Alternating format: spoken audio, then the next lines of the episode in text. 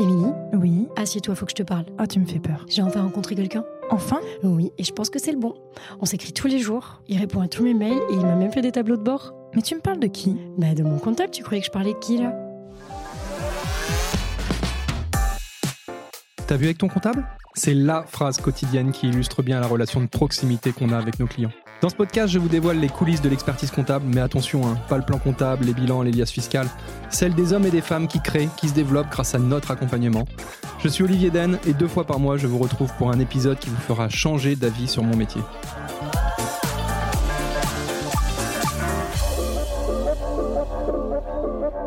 On n'a pas 2 fois l'occasion de faire une bonne première impression. Je suis sûr que vous avez déjà entendu cette citation au moins 100 fois et les cabinets d'expertise comptable n'échappent pas à cette règle.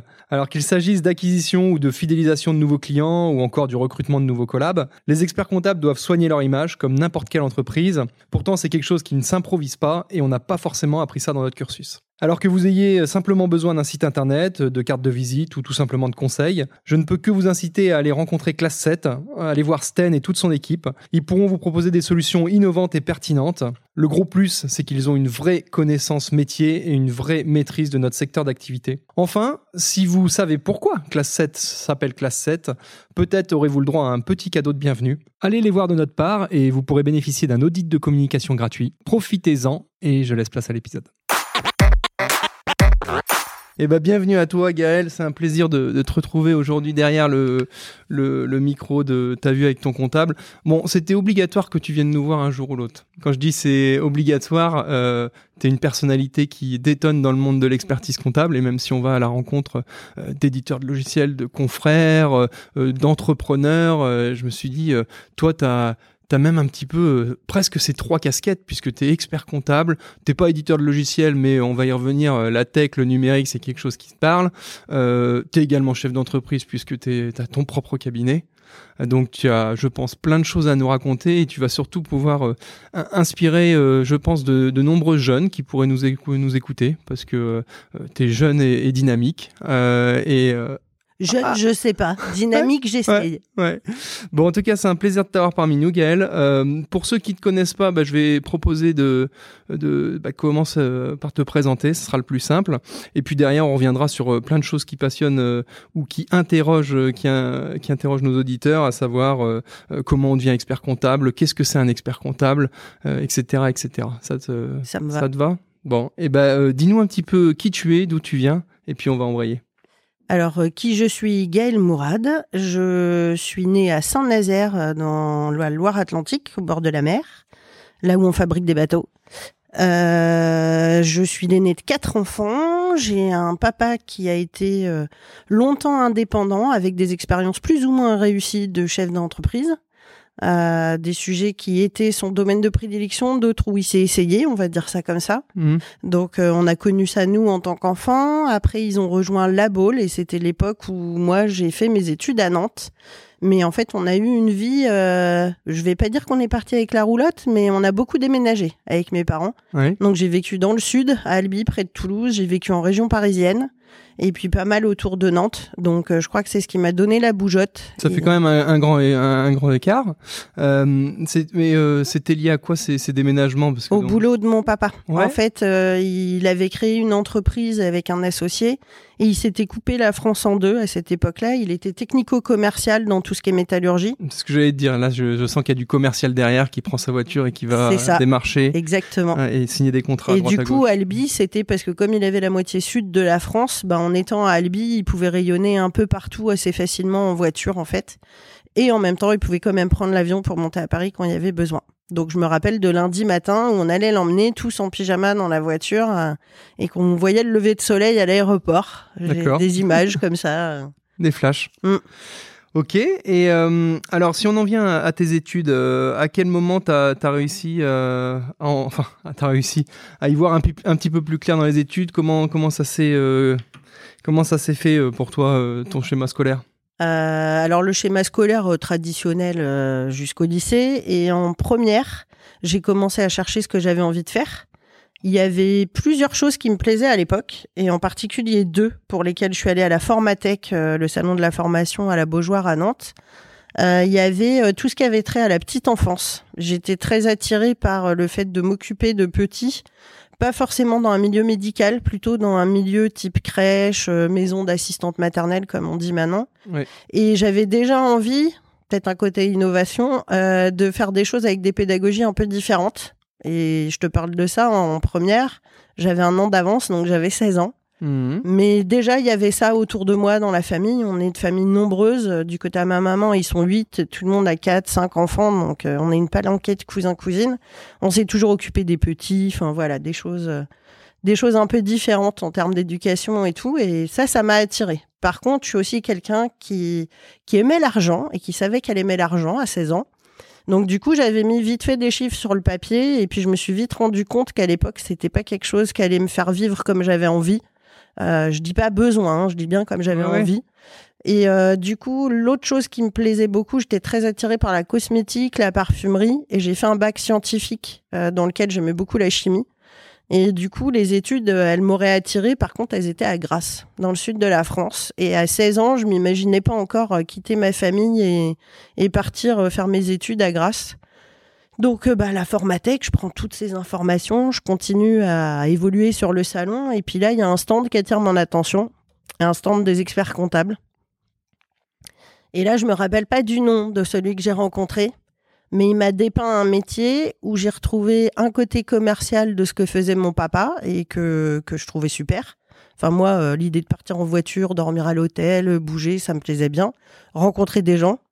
Et puis après, quand il a commencé à me parler de l'informatique qu'on utilise, du côté droit, juridique, des chiffres, il m'a parlé aussi des chiffres et de la compta, je me suis dit, mais ce métier-là, en fait, il me branche bien. Et t'as peut-être parlé du salaire aussi ?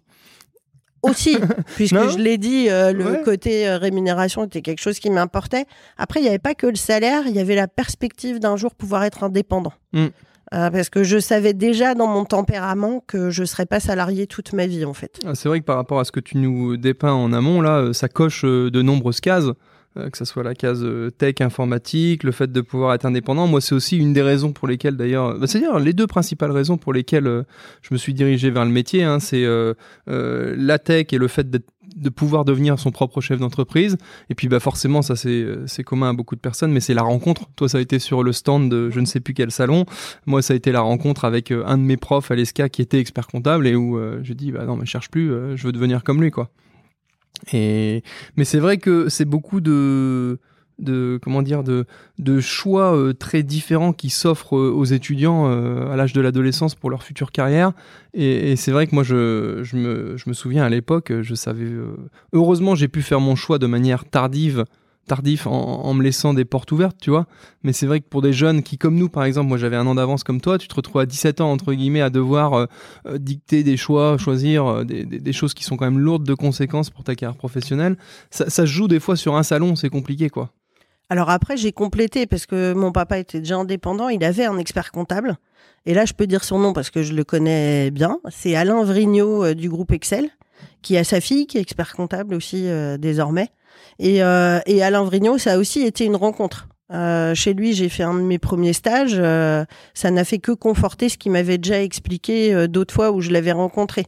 Donc, j'ai eu la chance d'avoir des gens autour de moi qui m'ont vraiment véhiculé une super image de la profession, quoi. Mais ça, on l'entend souvent, en fait, des enfants de chefs d'entreprise qui ont été amenés à constater et à voir les rendez-vous avec l'expert comptable le soir à la débauche, des fois à la maison d'ailleurs, et qui dit l'expert comptable, il a vraiment une relation privilégiée avec le chef d'entreprise, et en l'occurrence avec mon papa, pour les jeunes qui racontent ça, et disent c'est quand je le voyais venir à la maison, raconter les comptes, discuter avec mes parents de leur entreprise et tout ça, ça fait naître beaucoup de vocations, quoi. Alors, en fait, mon papa, en plus, pour la petite histoire, la boîte qu'il avait à Paris, c'est une boîte dont il s'est séparé parce que entre associés, il y avait besoin de faire une séparation, donc ça s'est terminé. Il a créé une autre structure dans le domaine de la communication parce que c'est un créatif qui, elle, n'a pas forcément fonctionné. Et du coup, ensuite, il a resuivi une formation à la création d'entreprise et tout, où Alain Vrignaud était un des profs, un des intervenants. D'accord. Donc, en plus, ils ont eu une relation qui s'est faite dans la durée, depuis la formation sur tout ce qui est création et gestion d'entreprise, jusqu'à être son expert comptable. Et c'était vraiment quelqu'un de très pédagogue et tout, Alain Vrignaud. Donc, c'était facile d'apprendre à son contact, en fait. Bah c'est, oui, la pédagogie, c'est le maître mot, et les notions complexes deviennent accessibles à partir du moment où elles sont dépeintes avec beaucoup de pédagogie. C'était le cas d'ailleurs du prof, hein, comme je te disais juste avant, Fabrice Zarca, qui nous enseignait l'intégration fiscale. On avait l'intégration fiscale, on avait 20-21 ans, on n'avait jamais fait de boîte, et au final, ça paraissait limpide, quoi. Et c'est vrai que quand je me suis retrouvé à traiter des intégrations fiscales les premières fois, je disais oui, c'est logique. Oui. À l'inverse, par contre, j'avais et en plus, je me souviens plus de son nom, donc tant mieux. Sur la consolidation, par contre, j'ai jamais rien compris, quoi. Et c'est vrai, parce que en fait, le professeur qui nous avait enseigné ça faisait peut-être ça de manière un peu moins pédagogue. En tout cas, j'avais moins accroché. Et c'est vrai que la partie consolidation, d'ailleurs, même pour l'examen final d'expertise comptable, j'ai été obligé de la bachoter en mode un peu robot, parce que ça me paraissait pas clair, quoi. Alors que l'intégration fiscale, ça déroulait tout seul, quoi. Bref. Alors justement, toi, tes études d'expertise comptable, comment tu les as faites? Parce qu'il n'y a pas qu'une seule voie pour faire justement le cursus d'expertise comptable. Tu as choisi quelle voie, toi, et comment? Alors en fait, une fois le choix du métier fait, du coup, je me suis dit comment on y va de la manière la plus rapide à notre époque. Donc, c'était clair qu'après le bac, c'était DPECF et pas un BTS, parce que comme ça, on faisait ça en 1 an et pas en 2 années. Oui, là, c'est clair que tu... Donc, ouais. Voilà. Mais oui, je suis vieille, c'est ça que tu veux dire. Non, je voulais juste dire, en effet, que c'est déjà une première solution pour scratcher 1 an de BTS, qui, en effet, c'est pas 1 an de perdu, mais bon, quand t'as l'objectif d'aller le plus vite possible, tu fais pas ce choix-là. C'est quoi. Ça. Ouais. Donc, j'avais en tête DPECF, DECF, DESCF.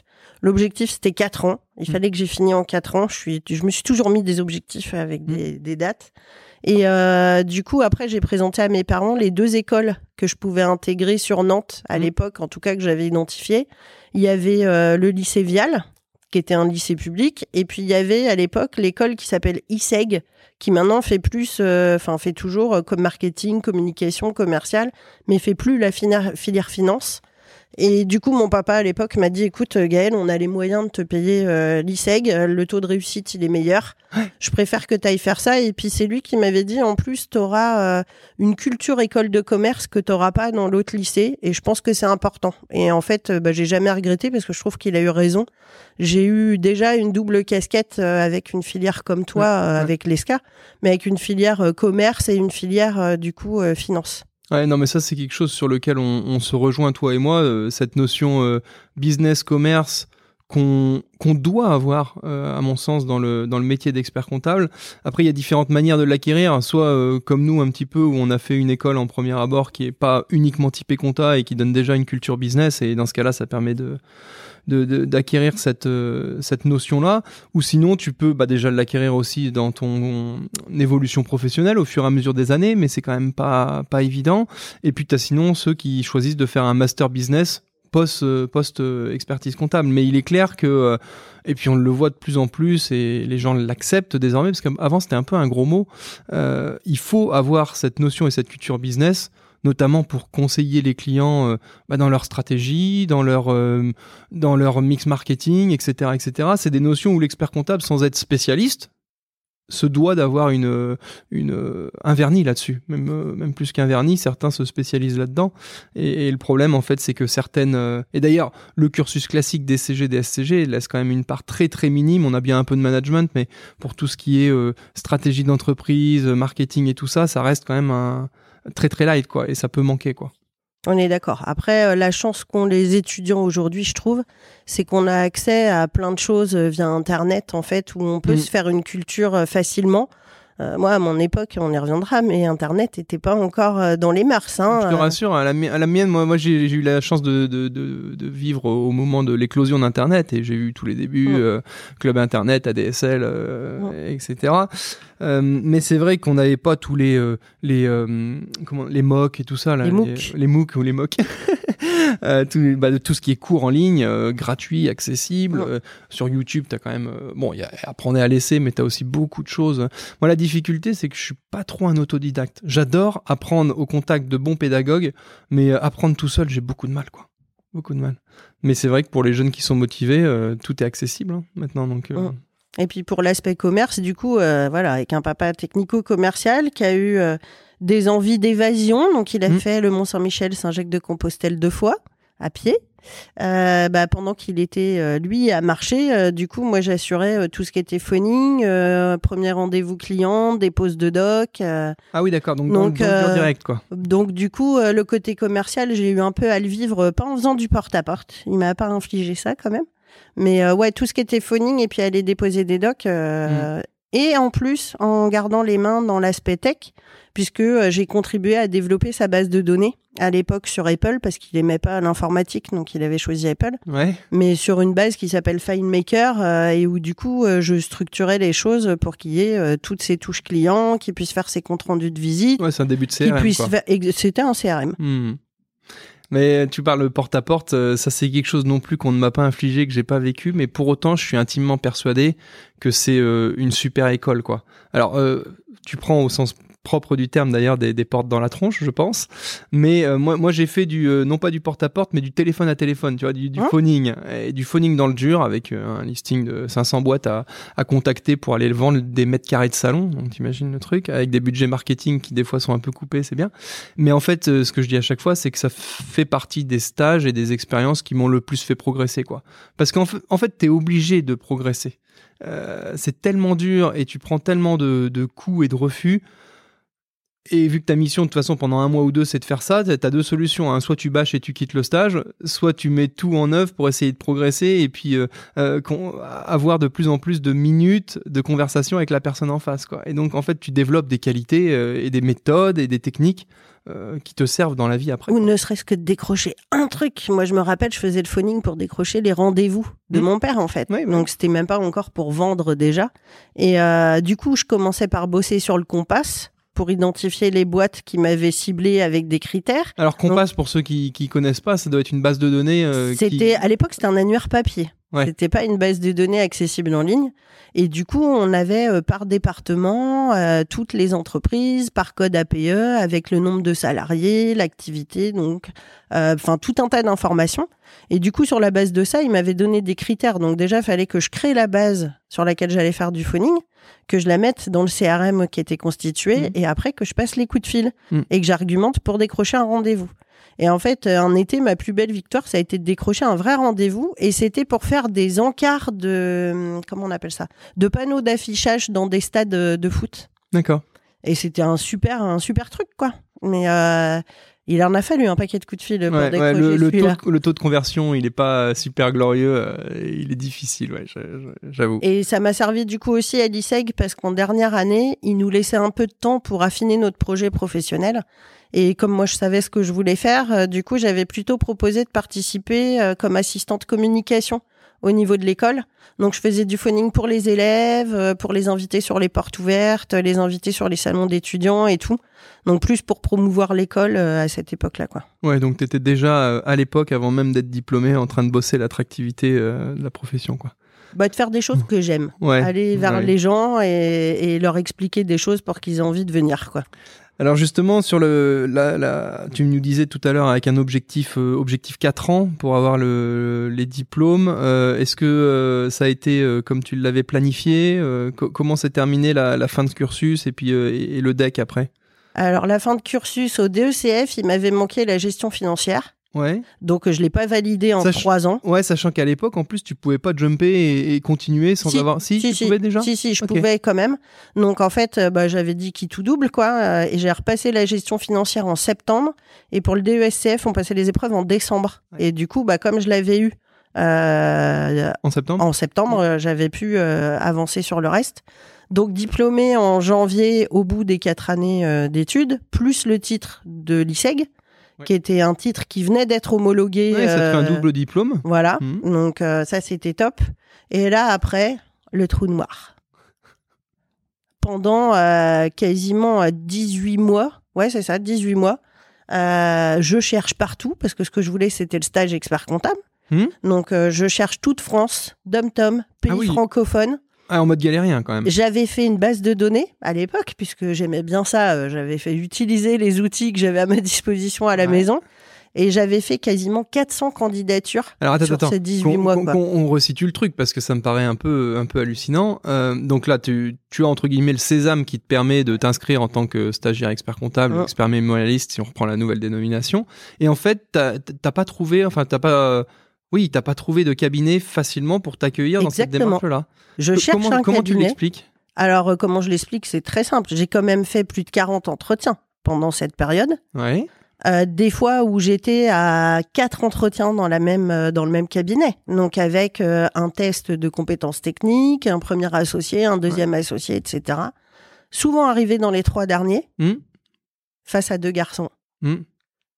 Et c'est pas pour ça que je suis super féministe, mais à l'époque, on me l'a dit oralement, qu'ils avaient préféré prendre un garçon, parce que, 1, j'étais jeune, j'avais 21 ans, et 2, parce que j'étais une fille. Et que du coup, la suite de ma progression, c'était me marier, avoir des enfants, et qu'ils préféraient investir sur un garçon. Ouais. J'entends, parce que c'est vrai qu'il faut se resituer dans le contexte au niveau date. C'est vrai que ça, c'était il y a 10... J'ai fini en 96 l'école. Voilà. Et j'ai commencé à chercher en début 97, du coup, une fois que j'avais mon DESCF. Donc, c'est il y a 20-25 ans, à peu près. C'est vrai que il n'y avait pas tous ces médias actuels qui ne font que mettre en avant très régulièrement ce genre de problématiques. Et quand bien même... En plus, à l'heure d'aujourd'hui, on est en 2022... ça existe encore à certains endroits. Alors, je pense que ça s'est quand même bien, je vais pas dire calmé, mais ce genre de ségrégation, heureusement, on le vit de moins en moins, mais ça existe encore. Mais c'est vrai qu'à l'époque, c'était beaucoup plus courant. Et en plus, on était dans une dynamique au niveau du métier qui n'était pas tout à fait la même. On avait quand même moins de problématiques de recrutement à l'époque. Les bigs avaient une notoriété de dingue, et c'est vrai que si tu voulais rentrer en big, fallait avoir du HEC ou autre. Chose qui aujourd'hui n'est plus forcément d'actualité. J'avoue que j'avais pas ciblé les bigs. Ouais, en plus. Oui, parce que tu pensais pas forcément... J'avais envie du cabinet à taille humaine pour pouvoir apprendre. De ce que j'avais vu pendant mes stages dans un cabinet à taille humaine, tu fais beaucoup de choses différentes.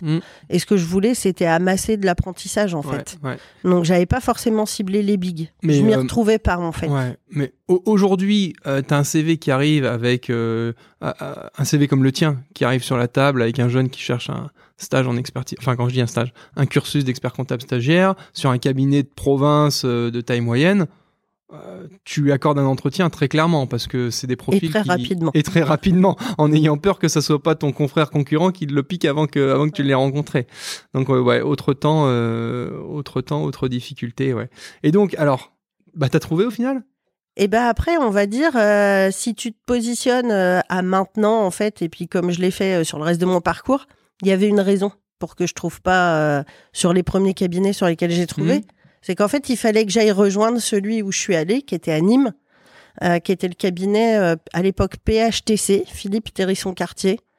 Et en fait, c'est ce cabinet-là qui a fait tout le reste de ma carrière. Donc, du coup, c'était normal que j'ai pas trouvé ailleurs avant. Donc, Philippe, déjà... tout à son honneur, me dit « Je peux pas vous recevoir avant un samedi matin. » Et j'avais un entretien sur Paris le vendredi. Donc, je lui dis « C'est pas un souci. J'arrive en train vendredi sur Nîmes. Très bien, je vous réserve l'hôtel chez un de mes clients. Je viendrai vous chercher à l'hôtel le samedi matin. » Grand seigneur. Non, mais le premier. Sur tous les 40 entretiens que j'ai fait, Lyon, Paris, tout ça. Et puis surtout à l'époque. À l'époque où, comme on disait, la relation de force était un petit peu inversée. C'est quand même... Okay. Du coup, agréablement surprise. Donc, j'arrive à Nîmes, ville que je connais pas du tout. Je trouve mon hôtel. Il vient me chercher le matin. Il m'emmène dans un bâtiment où il y a son cabinet, où il y a plein de SS2I, donc des sociétés d'informatique qu'on appelle ESN maintenant. Voilà ce que j'allais te dire. C'est quoi le nom? Dont une société qui... Alors, le nom vous dira peut-être pas quelque chose, mais quand je vous dirai ce qu'ils ont créé, là, vous direz tout ce que vous connaissez. Il y avait une boîte qui s'appelait ITsoft dans les locaux. Relativement classique pour un nom de SS2I. ITsoft étant déjà à l'époque leader sur la reconnaissance automatique de caractères imprimés ou manuscrits. Et ITsoft ayant depuis développé un produit pour experts comptables qui s'appelle Use. Donc j'arrive dans cet environnement très techno, très informatique, avec des boîtes hyper spécialisées. Il y a le cabinet de Philippe au milieu. Du coup, on fait l'entretien, il m'explique qu'il cherche quelqu'un qui soit capable de faire des missions autour des ERP de gestion avec lui, parce que c'est sa spécialité. Ils maîtrisent des logiciels qui sont toutes les lignes Sage et des logiciels sur AS400. Mmh. Il a développé une spécialité là-dessus, déjà à l'époque. C'était archi précurseur, à la fois d'un point de vue informatique et d'un point de vue le fait de se spécialiser. Et puis le fait d'avoir structuré son cabinet autour du conseil à valeur ajoutée. Parce que dans le cabinet, en fait... Sachant qu'on est dans les années 2000, là. J'ai commencé à bosser en 98. Ouais, donc voilà. Le cabinet était créé depuis peu, hein. Je ne sais plus quel âge il avait, mais ça faisait pas très longtemps. Et en fait, il vendait ses prestats à valeur ajoutée. Par exemple, pour ITsoft, on était DRH externalisé, parce que l'épouse de Philippe bossait avec nous et elle avait une spécialité en RH. Et on était DAF externalisé, déjà en 98. Donc ça, plus les missions sur lesquelles on allait, sur la gestion et l'implantation de RP, c'était de la facturation de journées de conseil à des valeurs qu'on ne pratique pas en expertise comptable, quoi. Oui. Et en fait, il cherchait quelqu'un pour l'épauler, surtout sur cette partie. Donc, il me présente les choses. Les bureaux, c'était un open space, y compris son bureau à lui. Donc, on était tous sur le même plateau. Il y avait 4 personnes déjà à l'époque et j'étais la 5e. Et il me fait visiter tous les bureaux des boîtes informatiques et tout. Il y avait plein de monde un samedi. Parce que c'était à l'américaine, quoi. Les gens, ils étaient contents de venir bosser, de contribuer au projet. Donc, il y avait plein de jeunes, une ambiance super. Ok, on finit l'entretien et son épouse me dit, je vous ramène à la gare pour prendre le train. Elle me fait visiter tout Nîmes. Et là, c'est ceci, et là, c'est cela. Tour opérateur, quoi. Non, mais elle voulait me faire aimer la ville. Et avec du recul, peut-être qu'ils avaient déjà eu l'idée de dire, on va lui dire oui. Donc, elle voulait vraiment que j'accepte de faire 1000 kilomètres pour venir travailler chez eux, quoi. Ouais, c'est déracinement total, là. Et puis ça, donc, le samedi, je rentre à la maison. C'était le week-end du lundi de Pâques. Le lundi de Pâques, toute la famille à la maison, grands-parents et tout. Et je leur dis, je vous préviens, je pars à Nîmes.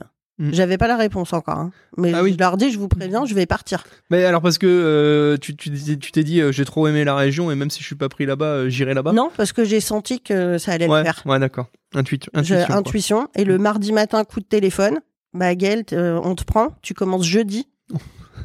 Ok. À l'époque, il n'y a pas Internet. Je prends le Minitel dans le bureau de mon papa, je regarde et je trouve mon appart location meublée à 200 mètres des bureaux. Je prends. Je réserve par fax, parce qu'à l'époque, il y avait un fax. Joli. Et puis, je prépare mon petit sac à dos avec ma couette, 2 casseroles et tout pour arriver dans mon appart le mercredi soir. Et mes parents sont venus m'amener mes affaires le week-end et j'ai démarré le jeudi. Belle histoire, belle histoire. Et dès le jeudi, en mission. En mission, je suppose sur de la mission ERP ou un truc du genre, parce que forcément... Et toi, d'ailleurs, petit aparté, mais... Tu savais faire de la compta en arrivant en cabinet ? Alors, je vais vous raconter une anecdote et je suis sûre que tout le monde sera mort de rire. La première compta que j'ai faite, c'était une compta de pharmacie. Ouais. Donc, t'imagines la banque et la caisse, gros volume. Le volume. Gros volume. J'ai tout saisi à l'envers. Ah, joli. Mais à l'époque, on ne faisait pas encore les exports et les réimports dans les logiciels. Ouais. Donc, ça veut dire que tu scratches tout. Et tu recommences tout. Ouais, tu vois, je vois totalement ce dont il s'agit, puisque c'est l'anecdote que je raconte aussi souvent, c'est que moi, quand je suis arrivé en cabinet, pareil, j'étais un peu incapable au niveau compta, pur et dur. Quelques notions de gestion, de marketing, de com, mais en compta pur et dur, c'était un peu hard. Et alors, le drame, ça a été quand il a fallu saisir des charges constatées d'avance. Putain, l'écriture à l'envers, impossible, inconcevable. Et pareil, j'ai dû... j'avais une cheat list avec des écritures que je savais correct et je me suis dit tiens, cette écriture qui est correcte, elle est dans ce sens-là, la logique c'est ça, donc si je veux faire ça, faut que je le mette à l'envers. Tu vois, et c'était vraiment un raisonnement purement par mimétisme, quoi, et aucune logique comptable en arrivait. Donc vous inquiétez pas, si vous n'êtes pas une star de la compta, ça n'empêche pas de progresser en cabinet, quoi. Bien au contraire. On est bien d'accord. Après, sur ce cabinet-là, j'ai eu l'occasion quand même, puisque c'était mon stage expert comptable, donc j'ai fait compta peu, parce que j'avais plutôt des clients qui faisaient eux-mêmes leur compta et où j'allais pour la révision et présentation du bilan. J'ai fait de la paye pour apprendre comment ça fonctionne. Ouais, ouais. J'ai fait ma première bourde sur une procédure de licenciement, puisque c'était un licenciement pour faute grave et comme une andouille, j'avais mis un préavis. Donc voilà. Ouais. Première mise en cause du cabinet en termes de responsabilité. Oh, t'es bien, ouais. Ouh là là, ouais. J'étais très très forte. Mais bon... j'ai appris. Et c'est là justement, quelle a été l'attitude de ton manager, quand je te dis ton manager, ton patron, peu importe, dans ce cadre-là il n'était pas content, certes. Maintenant, il a pris le temps de me réexpliquer et le pourquoi, et etc. Le fait que Je sais plus comment ça s'était passé. Est-ce que c'était passé à l'as en termes de validation, tu sais, d'un niveau supérieur? Oui. Parce que pris dans le feu de l'action ou quoi, je me rappelle plus les circonstances. Ouais. Mais en tout cas, pas content, et il me l'a dit oui. Maintenant, il a expliqué les choses et après, on a continué d'avancer, quoi. Ouais. Quand il y a un loupé comme ça, très clairement, en interne, il y a un petit boulot à faire pour... identifier l'origine du problème. Est-ce qu'il y a un loupé au niveau du process interne qui fait que si on ne change rien, bah, ça va arriver à nouveau. Donc une fois que tu as identifié ce qui avait merdé, eh ben, tu rectifies le process pour que ça n'arrive plus. Puis derrière, tu mets les points sur les i avec la personne concernée. Quand je dis mettre les points sur les i, c'est juste reprendre en fait ce qui s'est passé et les actions correctives qu'on met tous en place pour éviter que ça arrive à nouveau, quoi. Mais après, de toute façon, ce qu'il faut bien retenir, c'est aussi c'est l'expert comptable signataire qui est quand même responsable. Et même s'il y a une faute en interne, c'est aussi là, le sérieux du métier, c'est que c'est nous qui sommes responsables. Et la deuxième chose, c'est aussi l'assurance professionnelle. Même si on est responsable et qu'on met des process, on n'est pas à l'abri d'un loupé. Et quand il y a un loupé, tel que tu viens de le citer, on a une assurance professionnelle qui permet potentiellement de couvrir tout ou partie des dommages, quoi. Et c'est pour ça qu'il faut bosser avec des vrais experts comptables, parce que les illégaux et ceux qui bricolent un petit peu, de manière illégale, n'ont pas d'assurance professionnelle pour se couvrir contre ce genre de risque, quoi. Et donc, voilà, les erreurs, j'en ai fait aussi. Requalification, etc., etc. Ok. Alors justement, donc t'as poursuivi ton stage avec donc plein de missions super intéressantes dans ce cabinet, je suppose. Ton cursus d'expert stagiaire s'est fait facilement. On t'a emmené au diplôme relativement facilement. Oui, tout à fait. J'avais en plus l'opportunité d'avoir un gros dossier de promotion immobilière sur lequel je pouvais appuyer mon mémoire avec un outil informatique qu'on a mis en place pour appréhender du résultat d'une certaine manière. Donc j'avais et la surface de client et le sujet du mémoire et l'accompagnement de mon maître de stage. Ouais, donc tous les curseurs étaient au vert pour, entre guillemets, que cette épreuve mémoire ou DEC se passe bien, quoi. Tout à fait. Et donc, tu as fait ton mémoire sur de la promotion immobilière, c'est ça ? Sur la mise en place d'une méthode d'appréhension du résultat à l'avancement. D'accord. En fait, ça veut dire, à l'époque, au lieu d'attendre que la construction soit finie et que tous les lots soient vendus pour constater le résultat et permettre aux associés de l'appréhender, en fait, ce qu'il fallait, c'était établir un outil qui permette de fiabiliser les informations et la mise à jour de ces informations pour appréhender le résultat au fur et à mesure, de l'avancement de la construction et de la commercialisation, parce que c'était vendu sur plan, en VEFA. Oui. Donc, il y avait un outil qui avait été développé, on l'avait éprouvé, on avait corrigé des choses avec l'équipe comptable sur place, etc. C'est une petite question technique, là. Ouais. On est entre nous, qui me vient à l'esprit comme ça. Un promoteur, il fait une marge sur l'opération globale, entre guillemets, et on connaît la marge une fois que le produit il est vendu, quoi. Comment tu fais justement pour... Parce que si on dit appréhension du résultat au fur et à mesure, ça veut dire qu'on appréhende cette marge au fur et à mesure. Et donc, comment tu fais en fait pour justement raccrocher un peu de marge à chaque étape ? En fait, tu avais... alors, c'est loin, hein, tu me demandes de revenir vachement en arrière, parce que je n'ai pas fait ça depuis longtemps. Mais le principe, c'est que tu avais, à chaque fois, tu avais une notion de budget de départ, ouais. Que ce soit le budget de la construction et les grilles de commercialisation théoriques. Et puis, tu avais une notion de mise à niveau des informations avec les plus et moins values que tu avais sur la construction, mais aussi les plus et moins values de la grille de commercialisation, parce qu'il y a des fois, si ça part pas assez vite, on va faire un peu de rabais. Peut-être que ce qui part pas assez vite, je sais pas, je te dis une bêtise, c'est les lots au rez-de-chaussée qui attirent pas, donc oui. Eux, on va baisser la grille. Rez-de-chaussée plein nord. Donc en fait, il fallait avoir la grille de commercialisation suffisamment détaillée pour pouvoir réajuster les prix au fur et à mesure. Tout ça faisait que la marge était recalculée en instantané tout le temps. Et du coup, l'idée, c'était d'avoir une notion de fiabilité, puisque c'était un gros groupe et qu'il y avait plus de 40 SCI de construction-vente dans des endroits différents. C'était de pouvoir dire, si sur la première, la marge, par exemple, on s'est rendu compte qu'en termes de fiabilité, à 10% près, on était bon au final, comment on peut le corriger ou être encore meilleur sur les suivantes pour appréhender ? Et tout ça au sein d'un outil informatique qui récupérait les informations en instantané et qui permettait de réajuster. Alors, spoiler, on revient un peu sur cette histoire de mémoire parce que je vous ai grillé tout à l'heure à la pause café à discuter de ça avec Émilie. Donc Émilie, notre expert stagiaire qui va être elle aussi amenée à présenter son mémoire dans quelques temps. Et puis, tu nous racontais cette histoire. Parce que là, d'après ce que tu nous dépeins, moi je me dis, sujet architechnique, un peu de niche, clairement ça cause toutes les cases ou les anciennes cases du mémoire pour que ça se passe bien. Et finalement, ça s'est pas si bien passé que ça, visiblement. Pas vraiment, non. Du coup, j'ai terminé ce mémoire pour aller le présenter et j'ai fini mon stage. Je sais plus, j'ai commencé à passer l'examen en 2001-2002, je pense. Là, t'étais toujours dans la même dynamique, à savoir j'y vais au plus vite possible. Ah, mais moi, je voulais être diplômée à 25 ans. Ouais, bah oui. C'était mon objectif, être parmi les plus jeunes diplômés, etc. Donc, l'écrit, pas de souci. Enfin, j'ai pas brillé non plus, mais j'ai pas eu de souci. La soutenance des 3 années de stage, parce qu'à l'époque, nous, on n'avait pas déontologie et tout ça, on avait soutenance des 3 années de stage. Ils ont quasiment pas regardé ce que je leur ai présenté. Ils ont pris qu'un seul sujet parce qu'on avait mis en place une méthode de rémunération pour les collaborateurs avec une analytique dans le cabinet et en fonction de la contribution que tu avais sur chacun des projets ou des dossiers et de ton niveau de compétence, du coup, tu retirais du fruit de la marge sur les dossiers. Et je leur avais expliqué comment on avait mis ça en place, avec quels outils, quels coefficients et tout ça. Et du coup, ils ont passé tout l'entretien du stage là-dessus. Mais parce que ça les intéressait. Et ça, c'est vrai qu'on se retrouve pareil. C'est une période là. Aujourd'hui, on est un petit peu moins au taquet là-dessus parce que c'est tellement compliqué au niveau du marché du recrutement et des collabs que, entre guillemets, tu peux...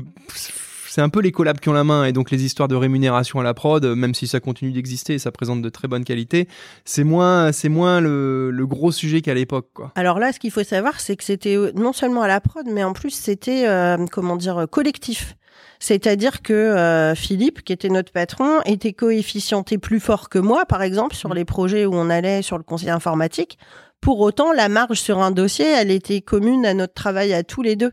Donc en fait, on enlevait ce qui allait pour les frais généraux du cabinet et pour le résultat du cabinet, mais du coup le reste était réparti entre nous deux au niveau de la marge par rapport à notre contribution, etc.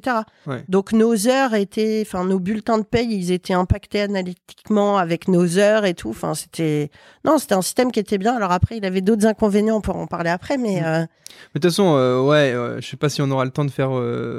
D'ailleurs, ça mériterait presque un jour un épisode consacré à ça parce que j'échange beaucoup avec les confrères sur les rémunérations et notamment les rémunérations à la prod, les outils qui peuvent être mis en interne pour justement essayer de faire quelque chose de plus juste, intelligible, cohérent.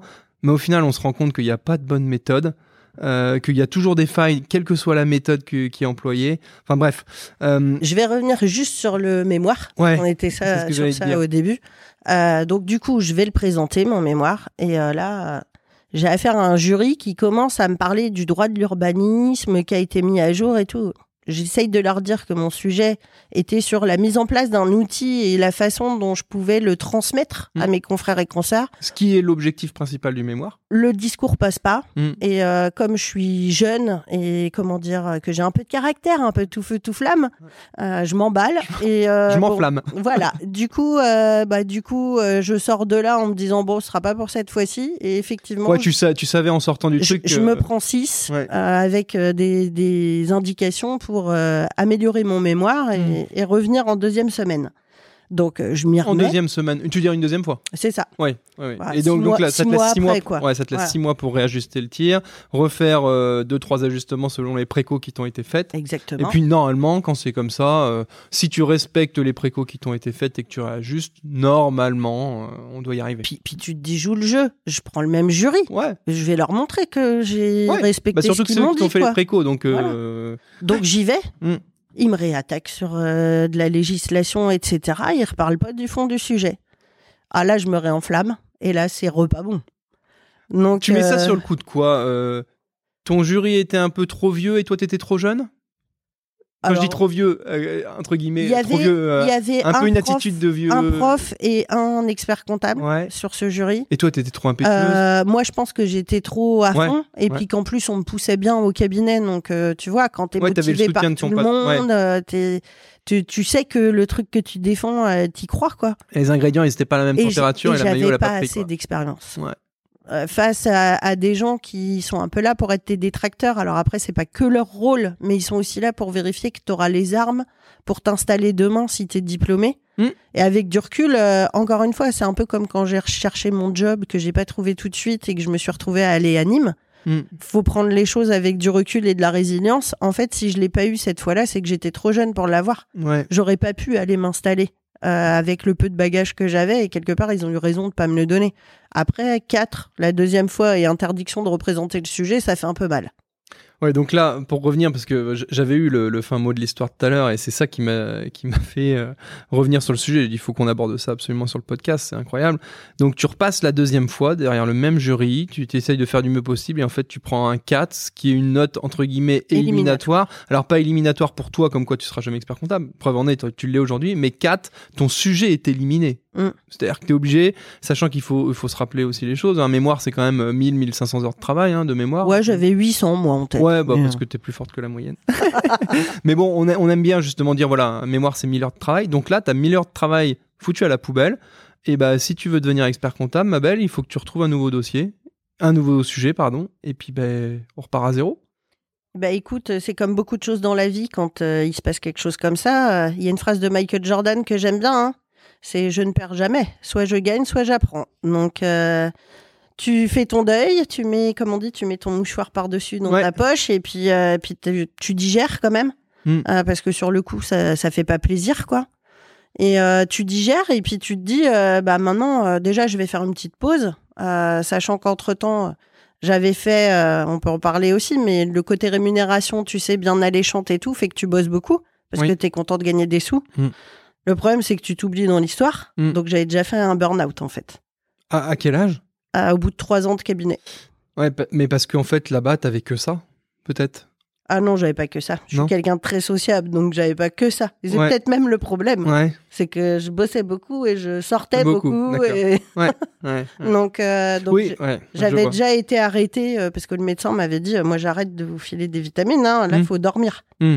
Donc il m'avait déjà arrêtée 10 jours pour dormir, etc. Donc je me suis arrêtée. Ça a permis plein de choses, par exemple de rencontrer mon mari, hein. Donc voilà, et puis du coup, au niveau du parcours, on n'en a pas parlé, mais quand j'ai repassé la deuxième fois mon mémoire, je n'étais plus à Nîmes. J'avais rejoint mon mari à Marseille. D'accord. J'évoluais dans un cabinet où je faisais que du commissariat aux comptes, parce que j'avais voulu découvrir autre chose dans les facettes du métier. Alors chez quelqu'un où on faisait 35 heures, j'allais à pied au cabinet, en longeant la corniche à Marseille. Enfin, je me suis retrouvée dans un environnement apte à faire que je devienne un peu plus zen. 35 heures en commissariat aux comptes, encore une fois, à cette époque-là, t'es encore tombée sur un cabinet précurseur à l'époque-là. Ouais, sûrement. C'était quoi le nom du cabinet, tu te souviens ? Bizaillon. ACM Consultant, cabinet Bizaillon. J'avais un copain qui faisait que du commissariat aux comptes à Marseille, mais non, c'était pas ce cabinet-là. Je me souviens pas. Okay. Et un environnement particulier, parce que M. Bizaillon était investi en politique et que ça a influé un peu sur l'activité qu'on avait. Ouais. Mais hyper intéressant. Par contre, ça m'a clairement dit que le commissariat, c'était pas pour moi. Pas pour toi. Ouais. Là-dessus, je sais pas si t'as eu le même raisonnement que moi. Moi, c'est vrai que j'ai fait beaucoup de commissariat aux comptes dans mon premier cabinet et pendant mon stage d'expertise comptable. Et c'est vrai que plus les années passent, je vais pas dire moins j'ai la foi, mais en plus la réforme Pacte là-dessus, Impact n'a pas amélioré les choses. Mais c'est vrai que c'est quand même deux métiers complètement différents. Et quand on est animé par la satisfaction client, la gestion de boîte, l'entrepreneuriat, on s'y retrouve un petit peu moins quand même, en tout cas à nos échelles, à mon échelle, quoi. Ouais, bah moi c'est essentiellement ça. C'est en plus là j'avais des gros dossiers, j'avais les OPAC HLM de Marseille, des groupements de maisons de retraite qui appartiennent à des caisses de retraite, enfin des gros dossiers. Et du coup déjà tu voyais pas les dirigeants, tu voyais, t'organisais les choses, donc tu voyais bien tous les cycles, parce que j'étais chef de mission avec une équipe. Mais finalement t'allais pas au fond de chaque sujet, sauf en contrôle interne à la rigueur. Les gens que tu avais en face de toi, ils flippaient que tu trouves quelque chose. Enfin, ce relationnel-là me correspond pas. Moi, j'ai besoin de proximité, j'ai besoin d'apporter quelque chose, j'ai besoin de conseils. Je me retrouvais pas. Mais au moins, j'ai essayé. Il y a ça, et puis il y a toujours cette éternelle dichotomie que tu apprends à l'école, où on te dit, tu es là pour contrôler le client, pour certifier le client, les comptes. Mais par contre, c'est ton client qui te nomme et qui te paye. Et ça, en fait, ce qu'il faut, c'est garder aussi un œil neuf, comme je dis. Et c'est vrai que pour quelqu'un qui ne connaît ni d'Ève ni d'Adam le métier, et à qui tu exposes ça, il va contrôler le mec qui le... Voilà.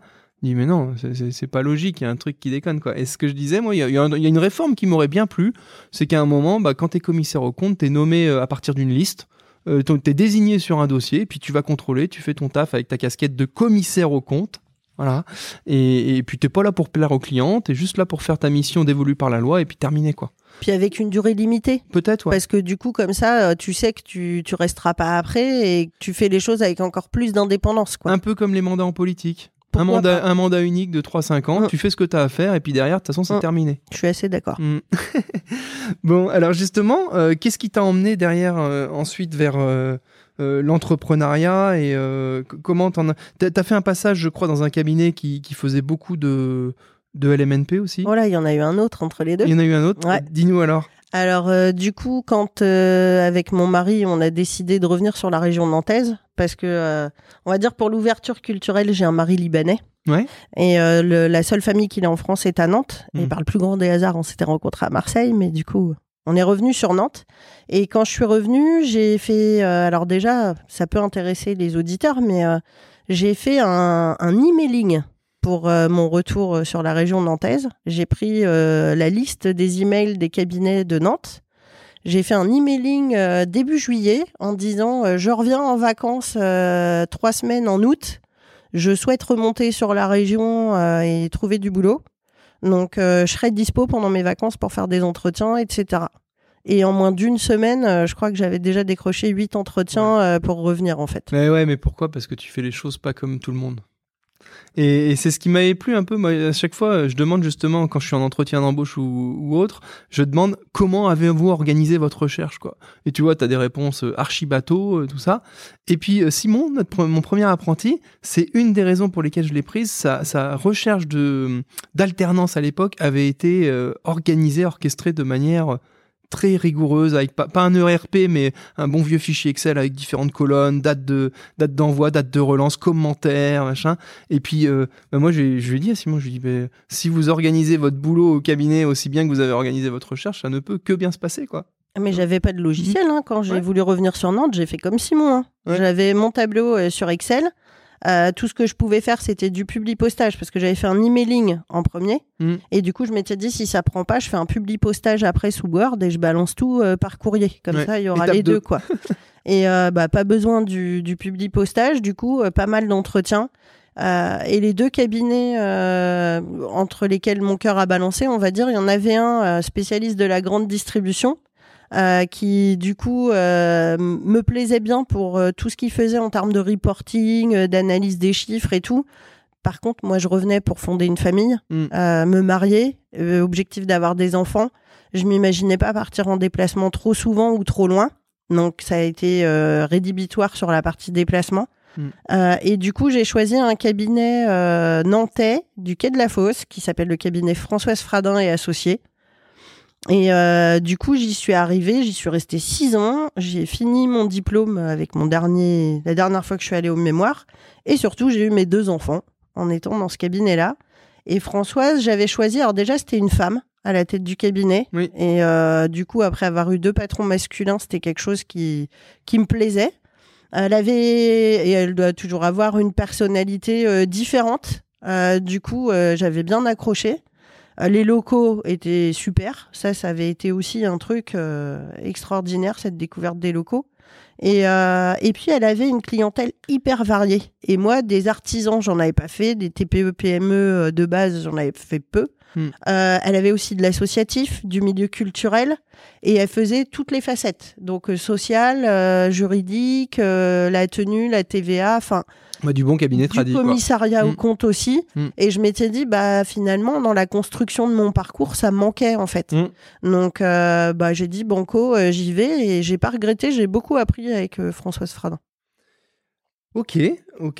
Donc 6 ans. Et là, justement, tu as appris à faire métier d'expert comptable généraliste au sein de, enfin auprès de chefs d'entreprise plus ou moins talentueux, plus ou moins passionnés, tout seul avec des salariés sur plein de secteurs d'activité différents quoi. J'ai appris à gérer code TNS. Ouais voilà. Ouais. Enfin, tu vois quoi. Ouais, tout ce qu'il faut. Faire des bons dossiers de révision, gérer les télétransmissions qui se passent bien ou mal. C'est ça. Ah bah à l'époque pour la petite histoire, j'avais même animé une formation pour le centre de gestion CGOA quand il y a eu la mise en place de l'EDI TDFC. Ouais. Et histoire de boucler la boucle, à l'origine de l'EDI TDFC, il y a Jean Saphores, qu'on connaît au national, et il y a mon premier maître de stage, Philippe Thérisson-Cartier. D'accord. Bah, Jean Saphores, c'est vrai qu'il continue d'officier au niveau national sur tous ces aspects numériques, etc. etc. Lui, c'est vrai que si jamais on fait un podcast avec Jean Saphores, un de ces quatre, je pense qu'on aura besoin de 2-3 heures, hein, parce que là, vu ce qu'il a raconté... Mais pour te dire, tu vois, déjà sur mon premier stage, j'étais avec un monsieur qui a contribué aux premiers échanges avec et les URSSAF sur une partie sociale et la DGFIP sur la partie fiscale, sur de l'échange des données informatiques et qui a donné plus loin le DI-TDFC. Donc, je suis tombée dans la marmite quand j'étais petite, en fait. Donc justement... Pour avancer un petit peu, ce qui te caractérise aujourd'hui au sein de la communauté des experts comptables, c'est ta vraie appétence et tes vraies compétences en numérique.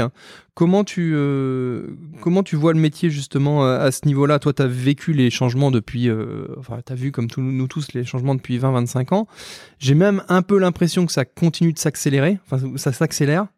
Via justement tout ce qui est haussiérisation dont on parle depuis des années, qui commence à fonctionner pas trop mal et qui va être plus ou moins occulté dans les années avec la facturation électronique. Quelle est ta vision justement du métier là-dessus au niveau du numérique ? On va dire du métier hors moi. Oui. Qu'on y va toujours trop tard. Ouais. Pourtant, j'ai eu justement, sans trahir de secret, on a un petit groupe d'échange avec le club des experts en gestion là, puis on a plein d'articles super intéressants et très très pertinents qui sont relayés. Et là, il y a un membre justement qui a répondu et qui nous a dit, alors là, ça va contre-courant, hein, mais arrêtez de nous faire avec la facture électronique. De toute façon, c'est en 2014, on est abreuvé de 2014. Tu vois, le problème avec les chiffres toujours 2024. Et on dit on est abreuvé d'informations là-dessus alors qu'on ne sait pas entre guillemets exactement comment ça va se passer aujourd'hui, les PDP, les machins, les plateformes, on ne sait pas qui est prêt, qui sera prêt, qui va y aller, qui ne va pas y aller. Ça fait dans 16 mois, on a encore 2 périodes fiscales à passer. Est-ce qu'on n'est pas en train de se focaliser sur un truc où de toute façon ça va se faire naturellement et tout ça occulte les problèmes qu'on a aujourd'hui, à savoir les recrutements, le prix des charges externes, etc. etc. Il y a eu un mail virulent là-dessus qui est parti en disant arrêtez de nous faire chier avec ça. Ouais, mais en fait, le truc, c'est qu'il ne faut pas y penser juste comme un outil, en fait. Enfin, j'ai beau être très numérique, très tech, très outil, etc. Ce qu'il ne faut pas oublier, c'est que pour arriver à ce résultat de choix d'un outil, d'implantation d'un outil, il faut avoir avant tout réfléchi à la stratégie de son cabinet, à ce qu'on veut être demain. Donc, il y a la stratégie court terme, moyen terme, long terme. Comment je projette mon cabinet ?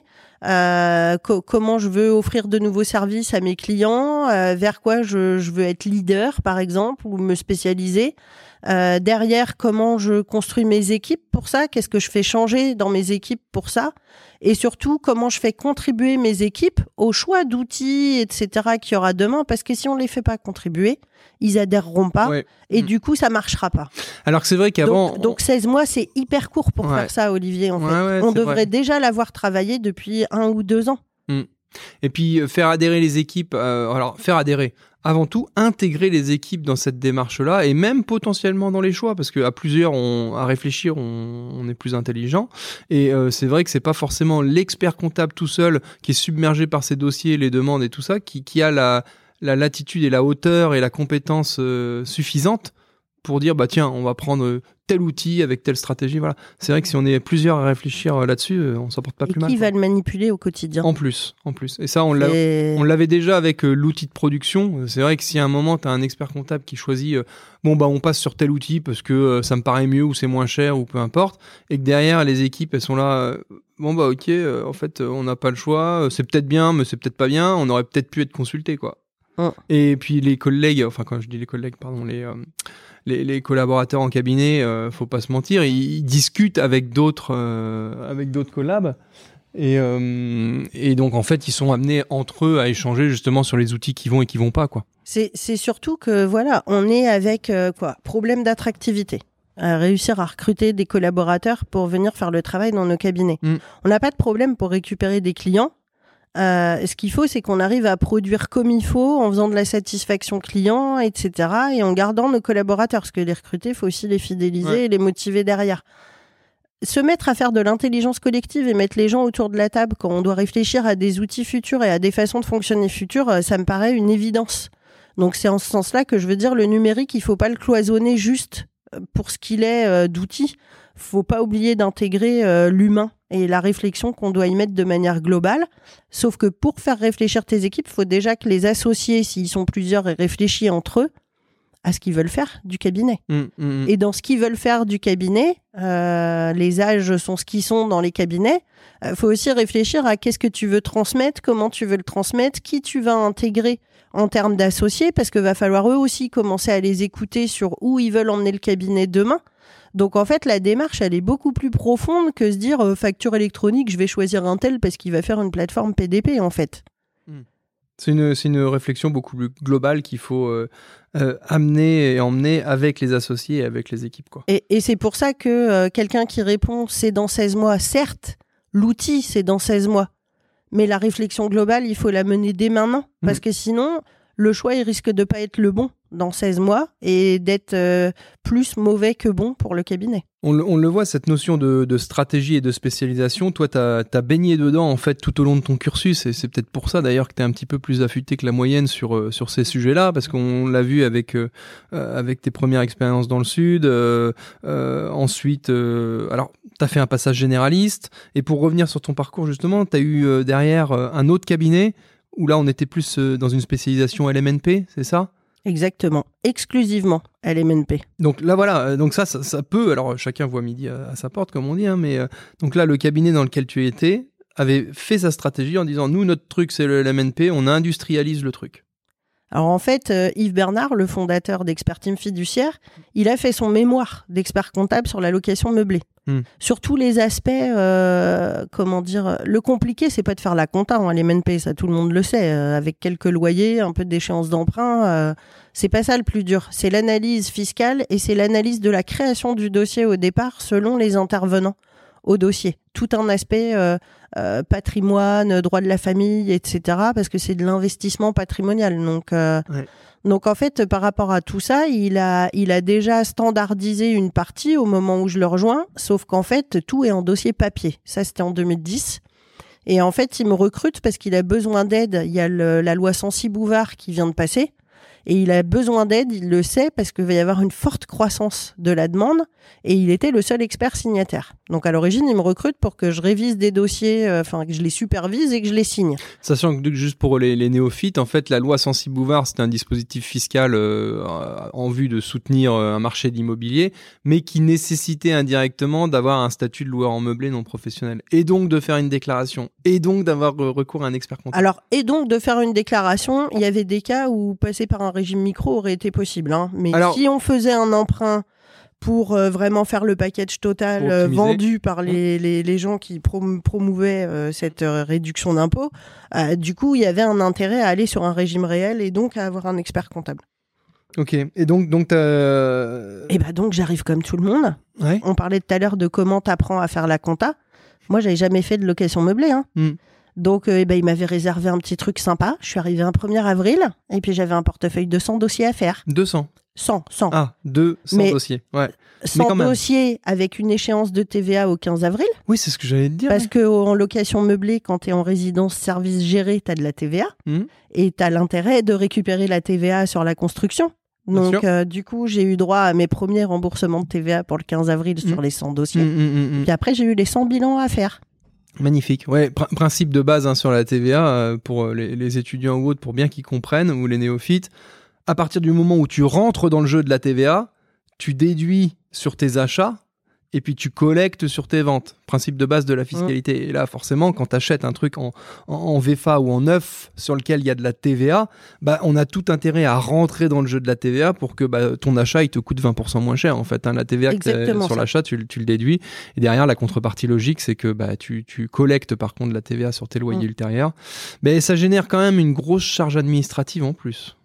Et donc, si en plus c'est fait au format papier, sur ce mois d'avril jusqu'à mi-mai, du coup, parce qu'on utilisait les 15 jours de dérogation là, de l'EDI, pendant un mois et demi, je dis rien.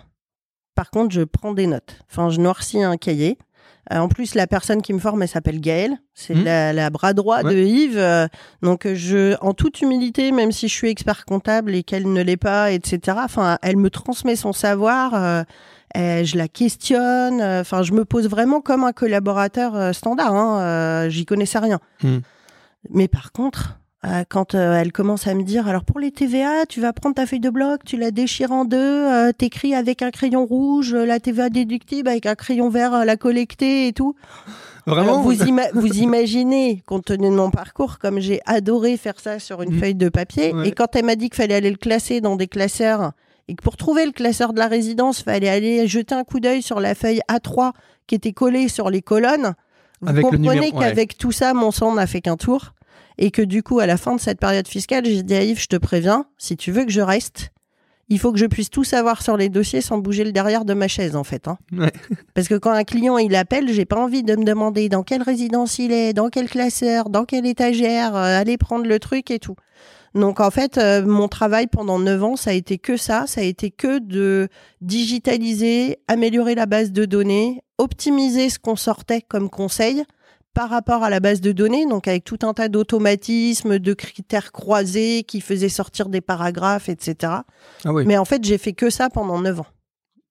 Ouais, mais après, c'est ça aussi l'avantage quand tu es sur un domaine ultra et archi spécialisé comme ça, c'est que tu peux tout pousser le truc au bout du bout, quoi. Et c'est ce que tu me disais en off une autre fois, c'est que vous étiez amené à traiter tellement de volume en LMNP que forcément vous gériez des cas assez atypiques et touchy d'un point de vue technique, ce qui vous permettait vraiment de vous prévaloir d'être les experts de LMNP de par ce volume et cette technicité que vous êtes amené à faire. Et ce qui permet de faire que le cas hyper technique et tout, on lui facturait pas forcément le conseil à la hauteur de ce qu'on lui avait apporté, parce qu'en fait c'était mutualisé sur l'ensemble des dossiers. Les clients venaient pour notre expertise, mais tous n'en avaient pas forcément besoin tout de suite. Donc du coup, un panier moyen d'honoraires qui était relativement, alors je dirais pas faible, parce qu'il y a plein de gens qui faisaient moins cher qu'Expertime fiduciaire, mais où tu avais un niveau de qualité pour ce montant d'honoraires qui est assez impressionnant quand même. Et ça tenait à la personnalité. Justement, un dossier classique, le prix d'appel en LMNP, on était à combien ? Aux alentours, alors je sais plus où ils sont maintenant, mais à peu près 500 € hors taxe si tu étais adhérent à un centre de gestion agréé. Ce qui est un tarif relativement classique et correct. Et c'est vrai que c'est la problématique un peu des honoraires de ce type-là, c'est que tu en as certains pour qui ça va être trop cher et certains pour qui ça va pas être assez cher. Parce qu'en effet, les histoires de LMNP avec du démembrement, avec des problématiques patrimoniales et tout ça, si à la fin de l'année, ils se retrouvent avec une facture de 600 balles, ça vaut plus, quoi. Ça vaut plus parce que c'est du conseil que t'as acquis, en fait. C'est ce qu'on dit à chaque fois, c'est combien ça vaut mes 10-15 années d'expérience que j'ai acquis et qui font de moi un ultra spécialiste. Je peux te donner un exemple très précis là-dessus. En fait, il y a des dossiers de Loire en meublé qui recevaient les CVAE. Tu sais, les fameuses CFE et tout. Sauf qu'en fait, quand t'es en résidence service gérée, t'as un texte qui dit qu'ils sont pas soumis. Donc, nous, on avait modélisé le courrier réponse pour ce type de truc. Mais on le facturait. Et du coup, on le facturait parce qu'en plus, tu avais un suivi sur 2 ans parce que les impôts dans leur système, c'est paramétré pour 2 années. Donc, en fait, il faut vérifier que la 2e année, ils vont bien aussi faire le dégrèvement, etc. Donc, on facturait, je sais plus combien c'était le montant. Après, on essayait de ne pas faire un montant qui soit supérieur à la CVAE à obtenir en remboursement, quoi. Mais mettons une centaine d'euros le dégrèvement pour 2 ans et le suivi. J'avais des collaborateurs qui venaient me voir en me disant « Gaëlle, mais on va quand même pas facturer ça aux clients ». Ça me prend 2 secondes avec la base de données. Mais je lui dis, mais là, arrête. Ce qu'on fait payer, c'est pas les 2 secondes que t'as mis. C'est le nombre d'années où Yves, il a bossé sur le côté technique, etc. Les investissements qu'on a fait en informatique pour gérer ça sous forme de base de données et pouvoir publier poster. Donc c'est 100 euros et point barre, t'arrêtes d'avoir honte de les facturer. C'est ça.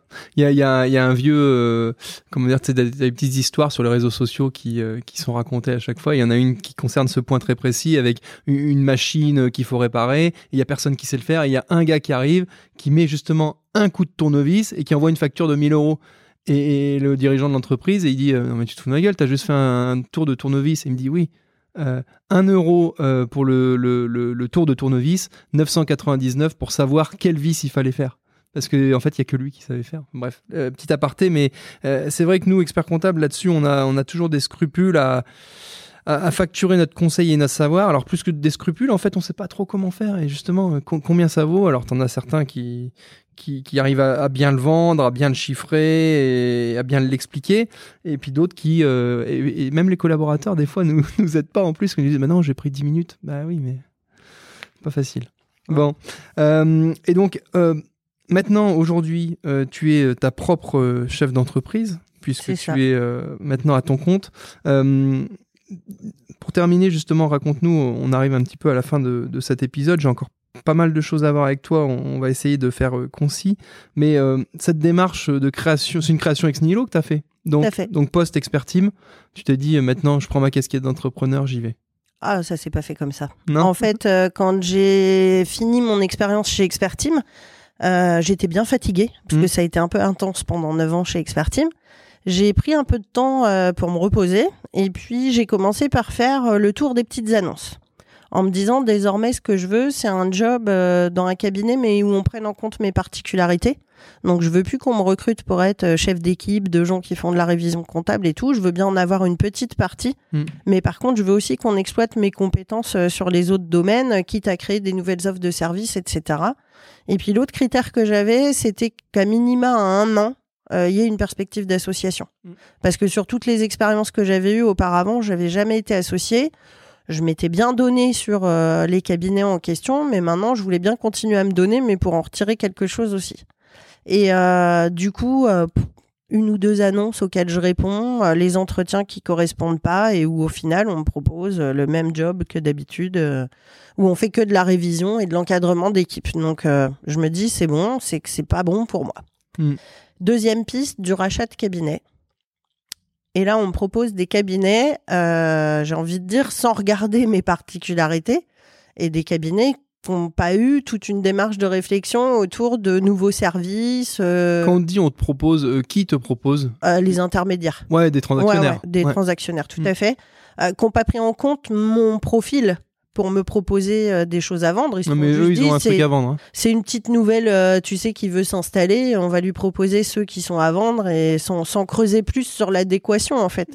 Et en fait, on me propose des choses qui ne me correspondent pas du tout. Des choses où j'aurais 2 ans ou 3 ans de boulot pour faire du changement, pour faire quelque chose qui me correspond et en plus à un prix qui me paraît démesuré par rapport à l'état du cabinet. Quoi. Genre du 1 à 1,5 le chiffre d'affaires annuel, quoi. Ouais, pour des trucs qui sont... Pour des trucs où, déjà, si tu fais l'étude des clients, tu vas te retrouver avec l'âge du capitaine. Enfin, c'est très souvent le cas.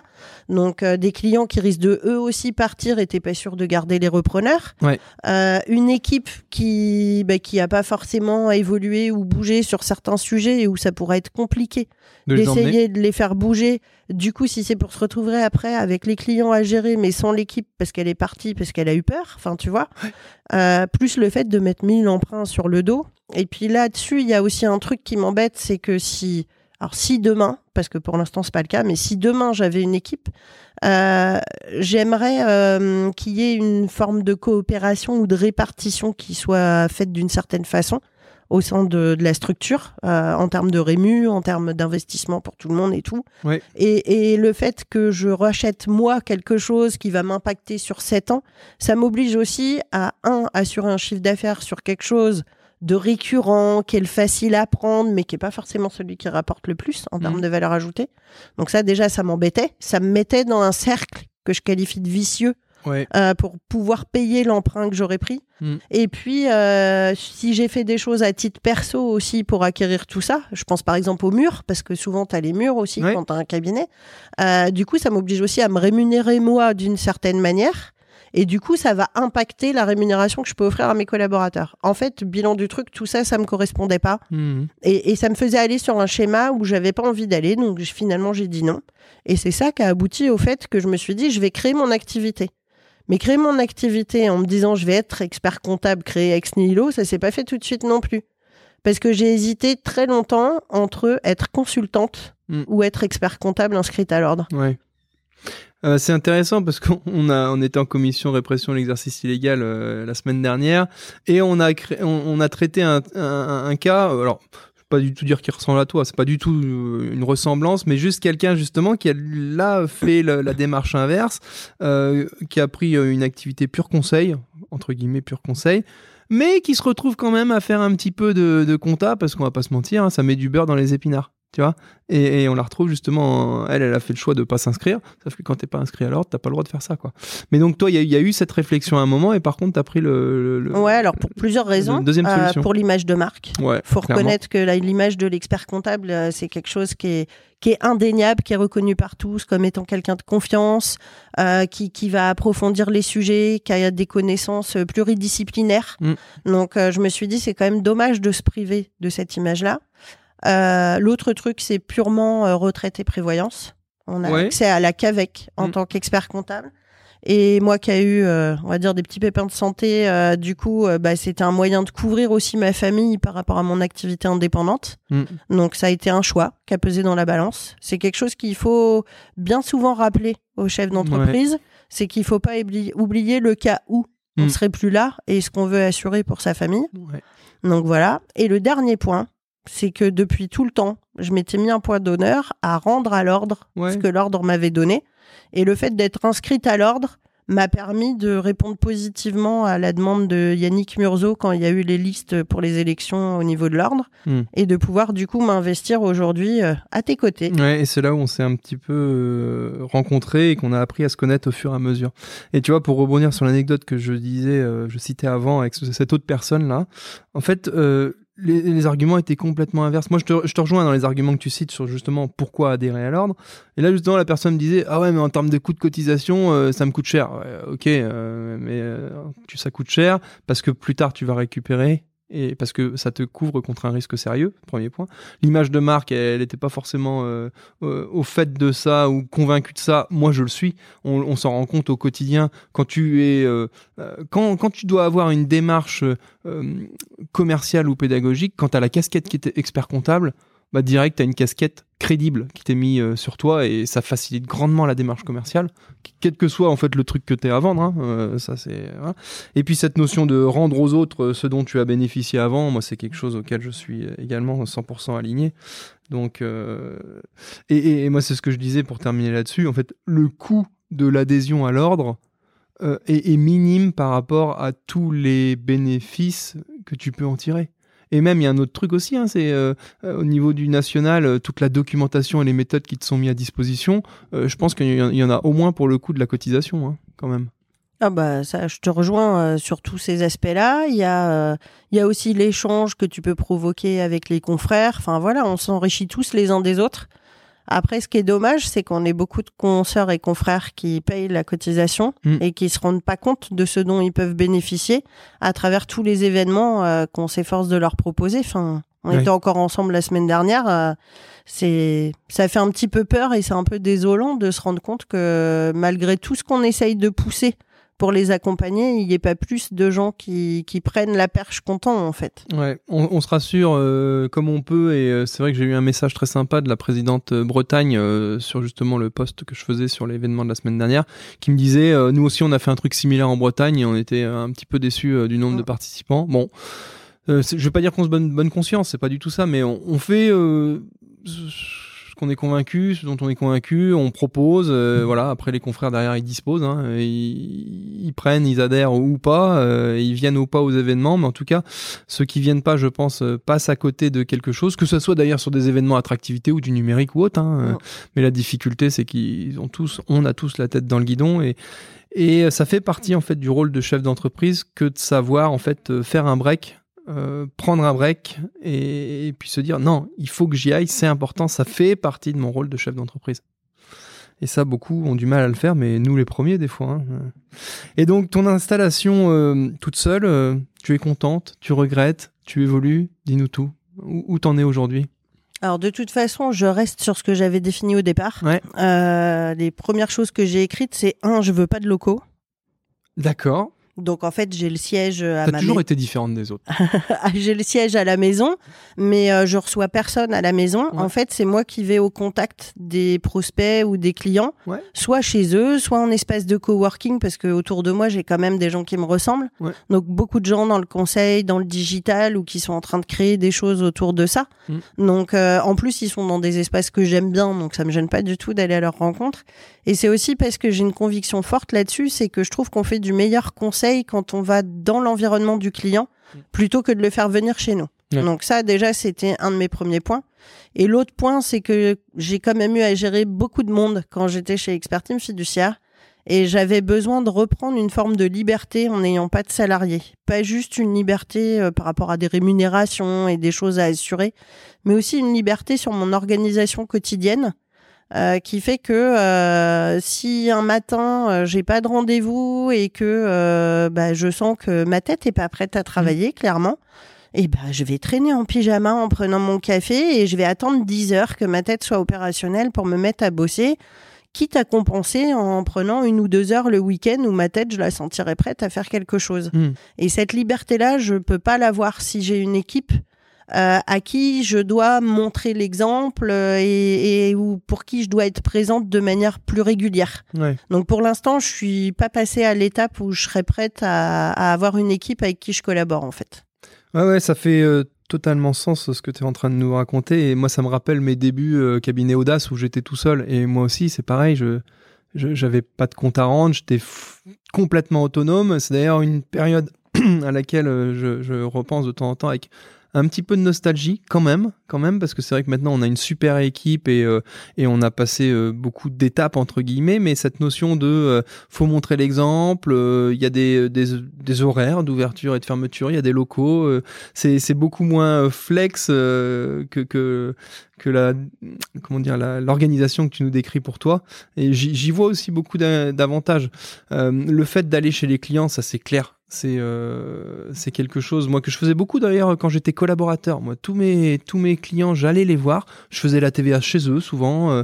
Et là, en fait, tu réponds aussi directement à un reproche qui peut être fait. Genre, je vois pas mon comptable ou je vois pas mon expert comptable. Bah, si, tous les mois, je suis en train de faire la TVA chez toi. Donc, c'est vrai qu'il y a une proximité client, un lien personnel qui se crée au fur et à mesure. Et ça, le fait de pas avoir de locaux professionnels, forcément, comme tu le disais, tu vas au-devant. Nous qui avons justement des beaux locaux, alors les gens qui viennent nous voir nous disent « Ah, c'est génial, il y a du parking, c'est beau chez vous ». C'est cool, tant mieux, mais il y a aussi, faut pas oublier le fait d'aller chez les clients une fois de temps en temps. Et c'est comme ça qu'on va déceler des trucs aussi des fois. Il y a beaucoup de choses à prendre quand on va chez les clients.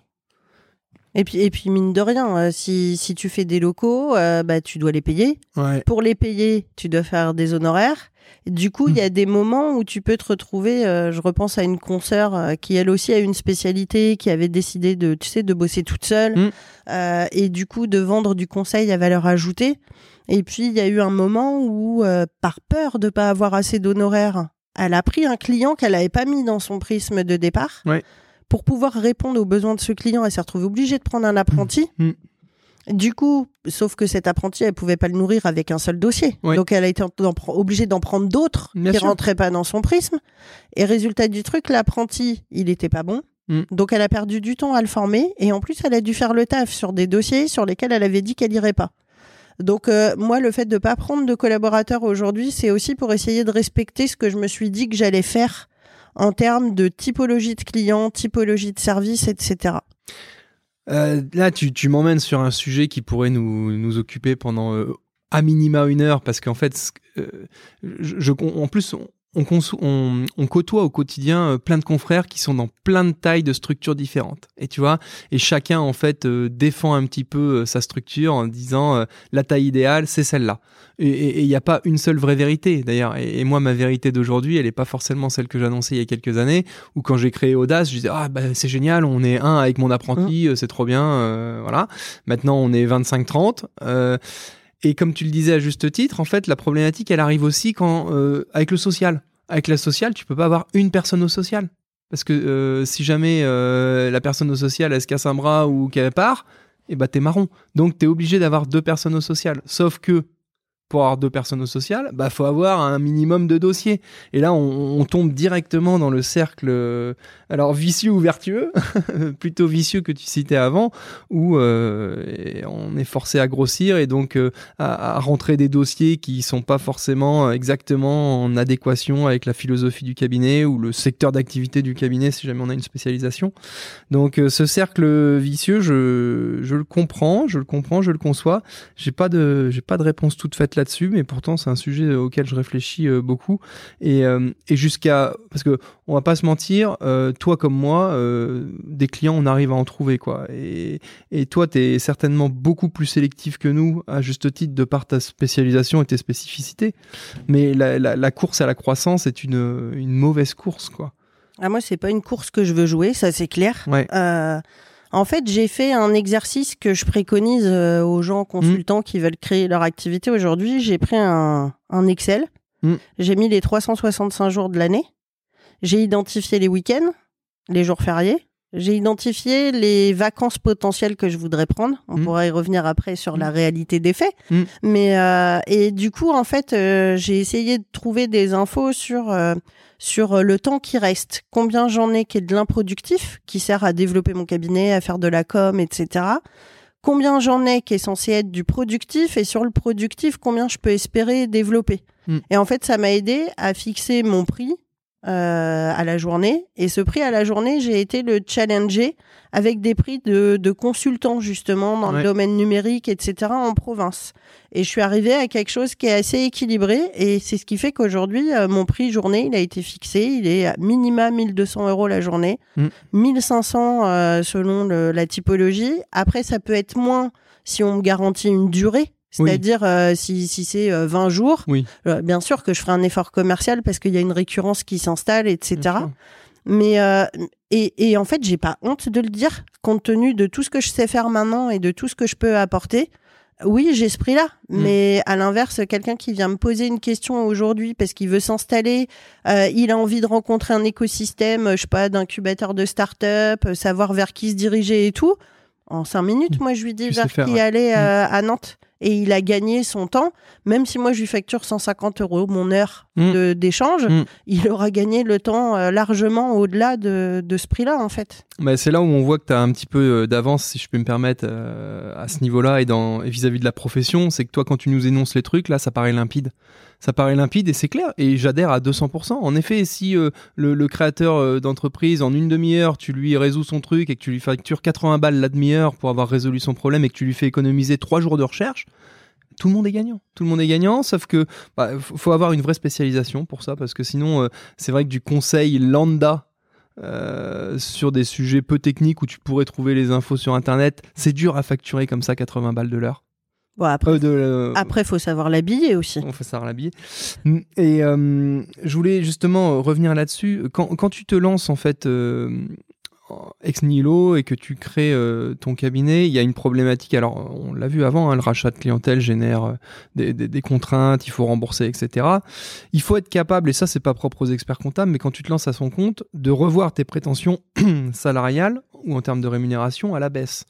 Et alors justement, un expert comptable, ça gagne combien? Ou ça peut gagner de combien à combien? Parce que c'est vrai que ce que je dis à chaque fois, et je risque de communiquer un peu là-dessus prochainement, les rémunérations de collab, alors voilà, c'est pas tabou. Et c'est encore moins tabou depuis 2-3 ans où, entre guillemets, c'est la guerre pour recruter. Maintenant, d'ailleurs, ce qu'on disait en atelier la semaine dernière, si la rémunération n'est pas indiquée sur la fiche de poste ou l'annonce, il n'y a pas ou peu de réponse. Donc, clairement, le salaire sur les collaborateurs confirmés, un collaborateur confirmé avec un DSCG, un petit peu d'expérience, c'est 35 000 € à peu près, voilà. Et la problématique, en fait, en cabinet expertise comptable, c'est que l'écart type pour les rémunérations d'experts comptables, ça va du tout au tout, quoi. T'as des mecs qui vont être tout seuls, qui vont travailler un petit peu, pas trop, qui vont prendre 2000 balles, et t'en as d'autres qui vont être à la tête de grosses structures, manager beaucoup de monde, et qui vont gagner 20-25. Et entre guillemets, il y a plein de modes d'exercice qui vont forcément générer des rémunérations archi différentes. Mais toi, j'imagine que tu avais une rémunération correcte au bout de 9 ans chez Expertime. Quand tu as fait ta reconversion, c'est pas ta reconversion, mais ta création ex nihilo, est-ce que tu as été amené à t'organiser pour pallier à une baisse de revenus ? Comment tu vois les choses ? Comment tu as vu les choses ? Clairement, ouais. Déjà, j'en avais conscience. Ouais. Maintenant, je savais que c'était le prix de la liberté. On va appeler ça comme ça. Donc, oui, entre ce que je gagnais chez Expertime et ce que je gagne aujourd'hui, j'ai divisé par 2 ou 3 mon revenu, selon qu'on prend les avantages type intéressement et tout ça, ou participation avec, ou prime. Mais oui, j'ai baissé. Après, j'avais aussi fait des économies depuis un moment. Donc, c'était en connaissance de cause. J'avais besoin de me nourrir d'autres choses que d'argent. Ouais. Donc, de toute façon, j'ai appris beaucoup de choses. Ouais, mais oui, je te coupe, mais il y a une chose aussi, et moi je le dis souvent aux gens qui sont amenés à me demander, ou que je conseille un petit peu. Ce qu'il faut, c'est s'organiser aussi d'un point de vue personnel pour être capable d'absorber cette baisse de revenus, parce qu'à un moment, et c'est ça la grosse problématique et le gros manque d'éducation financière en France, c'est que t'as beaucoup de personnes, alors sans aucun jugement de valeur, hein, mais c'est du factuel, t'as beaucoup de personnes qui adaptent leur train de vie à leur rémunération, quoi. Et à partir du moment où t'es dans ce raisonnement-là, dans ce schéma-là, et ben c'est une fuite en avant, quoi. Et le retour en arrière est difficile, voire impossible. Et si tu te retrouves bloqué à cause de ta rémunération, c'est quelque chose qui sera forcément préjudiciable un jour ou l'autre, parce que à moins d'être vraiment sur un truc passion qui t'anime pendant 40 ans, il faut être en mesure de pouvoir prendre un virage à droite ou à gauche, quitte à baisser un peu de salaire pour faire ce qui te passionne. Tu vois ce que je veux dire ? Bah après, à la maison, on n'avait pas non plus des besoins faramineux. Enfin, par l'expérience que j'ai eue au niveau familial, je pense qu'on a toujours eu une gestion prudente. Mon mari est prudent aussi. On a des enfants qui comprennent la valeur des choses. Enfin, on les a éduqués depuis petits à savoir ce que c'est la valeur des choses. J'ai envie de dire, j'ai eu un facteur qui a été dans mon sens, en fait, quand j'ai créé Axonum. C'est que je l'ai créé en janvier 2020. Tu te rappelles ce qui s'est passé en mars 2020 ? Oui, c'est timing. Donc si tu veux, mes enfants qui bossaient en pyjama, en visio, et moi aussi, c'était beaucoup moins gourmand sur le fait d'aller s'acheter des fringues ou des chaussures, quoi. Donc en fait, il y a un événement qui a contribué à faire ralentir aussi notre mode de consommation et à consommer autrement. C'est que non seulement j'ai créé l'activité et j'ai prévenu à la maison que ça aurait des impacts du type peut-être qu'on partira moins souvent au Liban en vacances parce que les billets coûtent très cher, qu'on verrait les choses autrement, qu'on y réfléchirait à 2 fois avant de faire des achats. Mais il y a eu aussi les confinements différents qui ont fait qu'on s'est un peu plus contenté de ce qu'on avait à la maison et qu'on s'est dit que finalement on était déjà dans un environnement qui était super sympa et que c'était pas la peine de courir après plus tout le temps.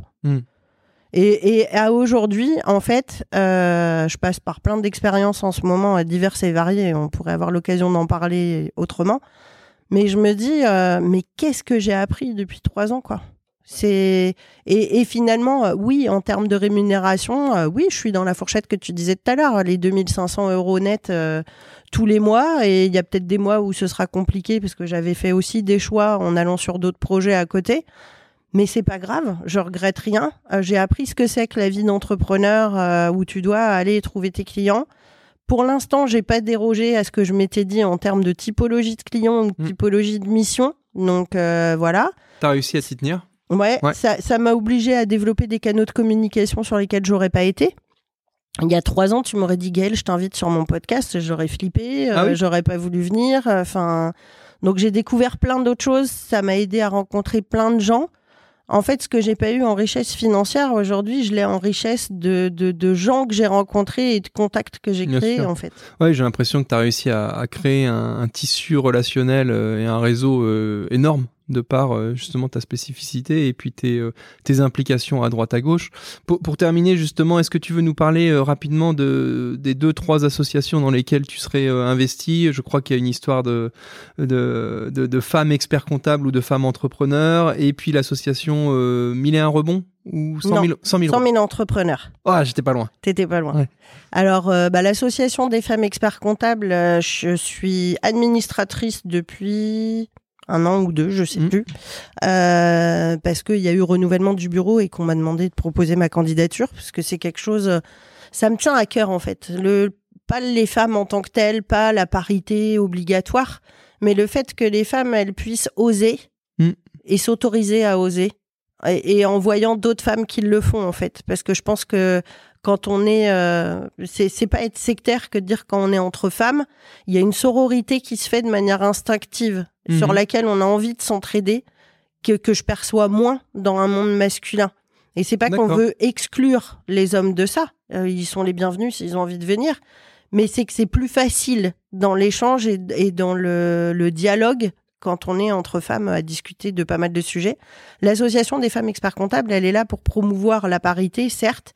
Elle est aussi là pour aider les femmes à assumer le rôle qu'elles veulent prendre. Donc, il y a des formations disponibles sur le leadership, savoir gérer sa voix, se bien se connaître pour continuer à progresser. Il y a aussi du mentorat qui se déclenche à partir de cette année pour aider les experts-comptables mémorialistes à avancer jusqu'au diplôme et surtout à rester dans la profession. Parce qu'avoir le diplôme, c'est bien, mais il faut aussi l'exploiter derrière.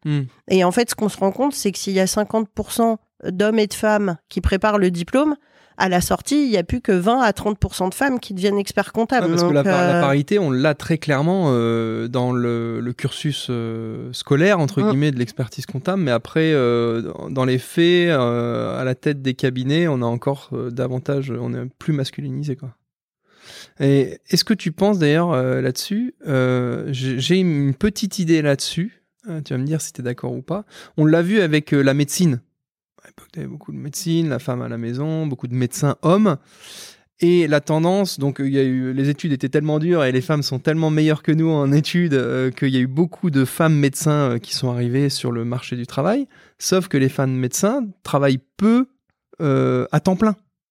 Et donc, on a eu beaucoup de mi-temps ou de temps partiel, ce qui fait que, au niveau... Est-ce que ça, par exemple, ça pourrait arriver en expertise comptable ? Alors, je reformule mon truc, j'ai pas été clair, mais j'ai l'impression que c'est impossible d'être expert comptable à mi-temps ou à 3/4 temps, tu vois ? Et est-ce que c'est pas pour cette raison-là que, justement, on n'arrive pas à la parité en expertise comptable, alors qu'en médecine, ils ont clairement réussi ? Parce qu'il est possible d'être médecin généraliste à mi-temps, sans aucun problème. Je sais pas s'il faut être aussi catégorique sur mi-temps, 3/4 temps. J'ai envie de dire, un peu comme je le vis moi, il y a aussi quelle liberté on accorde à l'organisation de chacun. Quand on parle toujours de équilibre vie pro, vie perso, mais il n'y a pas de règle pour dire c'est du 50-50 ou une règle qui dirait c'est 25% pour moi, pour mon bien-être personnel, 25% pour être avec mon mari, 25% pour être avec mes enfants. Ouais, en plus, on a tous des besoins différents là-dessus. On raisonne pas tous pareil. Moi, mes enfants, ce qu'ils savent, c'est que je sais être disponible dans les moments où ils en ont besoin. Donc, quand fallait les amener à la piscine avec l'école quand ils étaient petits, je l'ai toujours fait, même si je bossais à temps plein en cabinet en tant qu'expert comptable inscrite. Par contre, derrière, ça impliquait que peut-être d'autres soirs dans la semaine, j'allais finir un peu plus tard ou qu'un week-end, j'allais rallumer l'ordi à la maison. Mais j'ai toujours eu, je trouve, cette flexibilité de le faire. Après, j'ai un peu beaucoup poussé la machine et ça m'a valu des fois des fatigues fortes. Mais en tout cas, aujourd'hui, j'ai pas le sentiment d'être passé à côté de quelque chose. Donc, je sais pas si on peut le résoudre par des règles. Par contre, ce qui est certain, c'est qu'il faudrait un peu plus laisser la porte ouverte à plusieurs façons d'exercer. Je veux dire, il n'y a pas de bonne ou de mauvaise, un peu ce que tu disais tout à l'heure avec les tailles de cabinet. Il y a des gens qui se retrouvent dans les grosses structures. Il y a des gens qui préfèrent évoluer seuls. Il y a des gens qui sont très contents de manager plein de monde. Il y en a d'autres qui évolueront mieux en étant tout seuls, quitte à faire des partenariats pour certains sujets. En fait, ce qu'il faut qu'on accepte, c'est qu'on est tous différents. C'est une profession libérale. On a plusieurs façons de l'exercer et qu'on arrive à le faire tous ensemble. Mais c'est la difficulté, justement, au niveau de la société actuellement. J'ai l'impression qu'on a... vraiment envie de mettre les gens dans les cases et de mettre des organisations et de dupliquer et que tout le monde soit entre guillemets pareil. Et sauf que toi comme moi, c'est un peu ce qui nous a orienté vers ce métier, c'est justement la diversité des modes d'exercice, des clients et tout ça. Et c'est vrai que si un jour on était amené à devoir standardiser tout ça, je pense qu'on perdrait quelque chose et il y aurait beaucoup de mal-être qui en découlerait au niveau des gens parce que ça va correspondre, les nouvelles organisations correspondront peut-être à 10-20% des gens, mais les 80% restants qui voudraient s'organiser autrement, ben, n'y trouveraient plus leur compte, quoi. Ça serait dramatique. Pour terminer, l'association 100 000 Entrepreneurs. Alors, 100 000 Entrepreneurs, je ne sais même plus comment j'y suis venue. Une histoire d'homme, comme toujours. Oh, sûrement, ou de femme. J'y suis venue parce que faire de l'attractivité au sein de la profession d'expert comptable, c'est bien. Maintenant, je pense qu'il faut aussi expliquer aux jeunes, qui sont acteurs de leur avenir, du coup, qui doivent être en mode entrepreneur pour leur avenir, même si demain, ils ne deviennent pas chefs d'entreprise. Et 100 000 entrepreneurs, c'est ça. C'est redonner aux jeunes l'envie d'entreprendre pour eux-mêmes et pour leur futur, quitte à ce qu'ils deviennent demain chefs d'entreprise. Et le but du jeu, c'est que des chefs d'entreprise viennent expliquer dans les lycées, dans les collèges, c'est quoi la vie d'un entrepreneur. L'important, c'est pas tant d'expliquer ce qu'est notre métier, que de c'est quoi la démarche qu'on a quand on veut créer une entreprise, c'est quoi les choses auxquelles on réfléchit, auxquelles on pense, qu'est-ce que ça implique dans notre vie, etc. C'est surtout pour leur donner une ouverture d'esprit et leur donner envie aussi de réfléchir à cet aspect-là des choses quand ils cherchent leur orientation, en fait. D'accord. Mais cette tendance justement à l'entrepreneuriat, de toute façon, on le voit, elle est assez sociétale quand même. Oh. Et l'auto-entreprise a beaucoup d'ailleurs boosté les démarches de création d'entreprise. Alors même si d'un point de vue statut, c'est pas forcément la chose idéale, ça reste quand même un très bel outil pour tester une activité ou pour cumuler une activité salariée et une activité d'entrepreneur. Quitte à devenir entrepreneur full-time dans un deuxième temps. Mais ça, on le verra dans les années à venir. À mon avis, il y aura d'ailleurs un vrai challenge pour l'accompagnement justement des auto-entrepreneurs. Très clairement. Alors, c'est un sujet dont les experts comptables se sont pas emparés parce que, déjà, par définition, un auto-entrepreneur, il n'y a pas besoin de déclaration fiscale. Donc, pour ceux qui mettent...